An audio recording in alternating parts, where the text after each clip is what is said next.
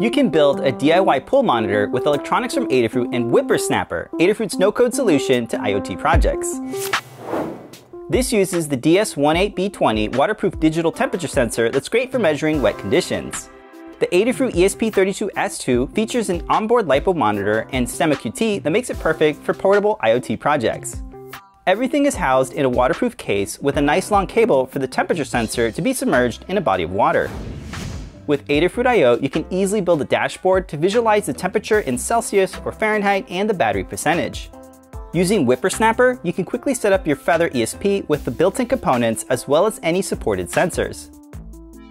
You can control how often to log data and see a line graph to better visualize how your data is changing over time.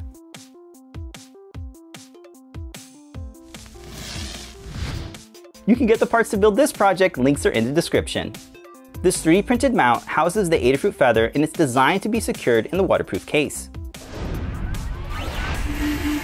A 4.7K resistor is included with the temperature sensor and it's required as a pull-up from the data pin to the VCC line.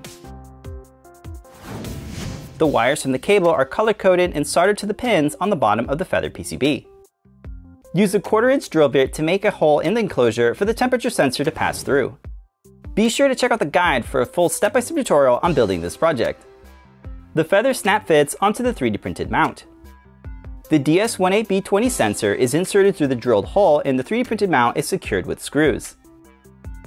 This 4400 mAh LiPo battery fits nicely in the enclosure and plugs directly into the Feather's battery port. These thumb screws are included with the waterproof case and the top cover is transparent so you can keep track of everything inside. Hot glue is great for insulating the drill hole and helps keep out any moisture from getting into the case. We've been using this project to keep track of how long it takes for our pool to reach a desired temperature. It was easy to put together and we think it's a great IoT project that could be adapted for lots of other use cases. We hope this inspires you to try out Adafruit IO, WipperSnapper, and the Feather ESP32 for your next IoT project.